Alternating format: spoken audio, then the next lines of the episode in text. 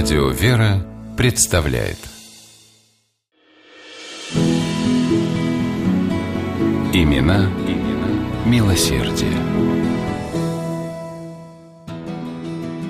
Когда в XVI веке казачий атаман Ермак Тимофеевич отправился покорять Сибирь, от успеха его похода зависело многое, и не в последнюю очередь зарождающийся тогда в России новый прибыльный бизнес – добыча соли и торговля ею. Этот исторически и экономически важный для российского государства поход был полностью осуществлен на деньги семьи Строгановых, известных поморских купцов, как раз и занимавшихся соляным делом. Строгановы солепромышленники положили начало знаменитой династии государственных деятелей, аристократов и известных благотворителей. И если финансирование похода Ермака в Сибирь затрагивало, помимо прочего, их личные интересы, то вся остальная благотворительная деятельность нескольких поколений этой семьи была в высшей степени бескорыстной. С начала XVI века известны крупные пожертвования Строгановых государственной казне.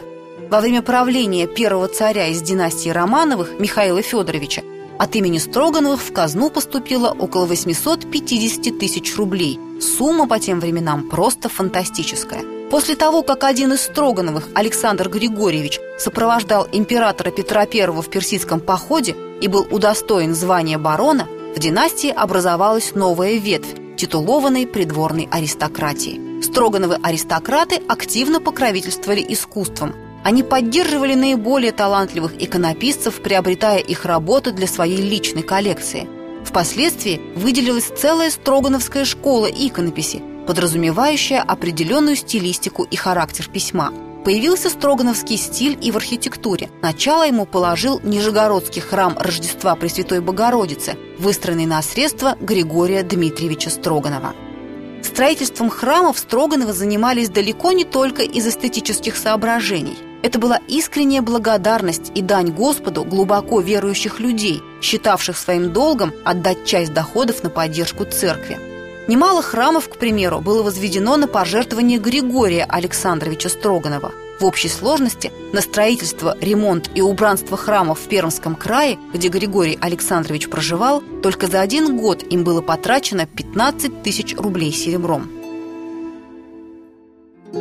Известным меценатом в династии был Александр Сергеевич Строганов – он первый в роду получил уже не баронский, а графский титул и покровительствовал литераторам и художникам. В частности, большую поддержку он оказывал поэту Гавриилу Державину и баснописцу Ивану Крылову, чьи таланты высоко ценил. При финансовом участии графа в Петербурге была учреждена публичная библиотека. Александр Сергеевич долгое время был ее директором.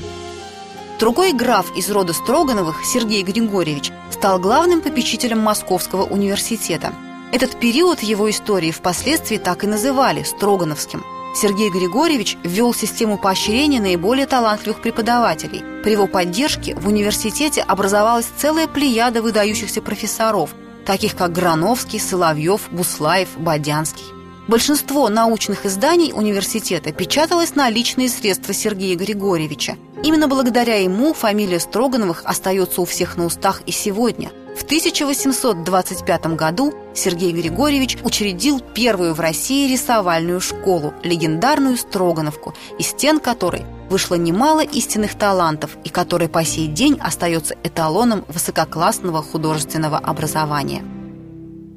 Стремление к благотворительности в семье Строгановых словно бы передавалось по наследству. Об одной из представительниц женской ветви этой династии, Наталье Павловне Строгановой, Современники писали, она отличалась состраданием к ближнему, вся ее жизнь вращалась в кругу своей семьи и деяний добра. То же самое можно было бы сказать о большинстве представителей удивительной семьи Строгановых. Имена, имена милосердие.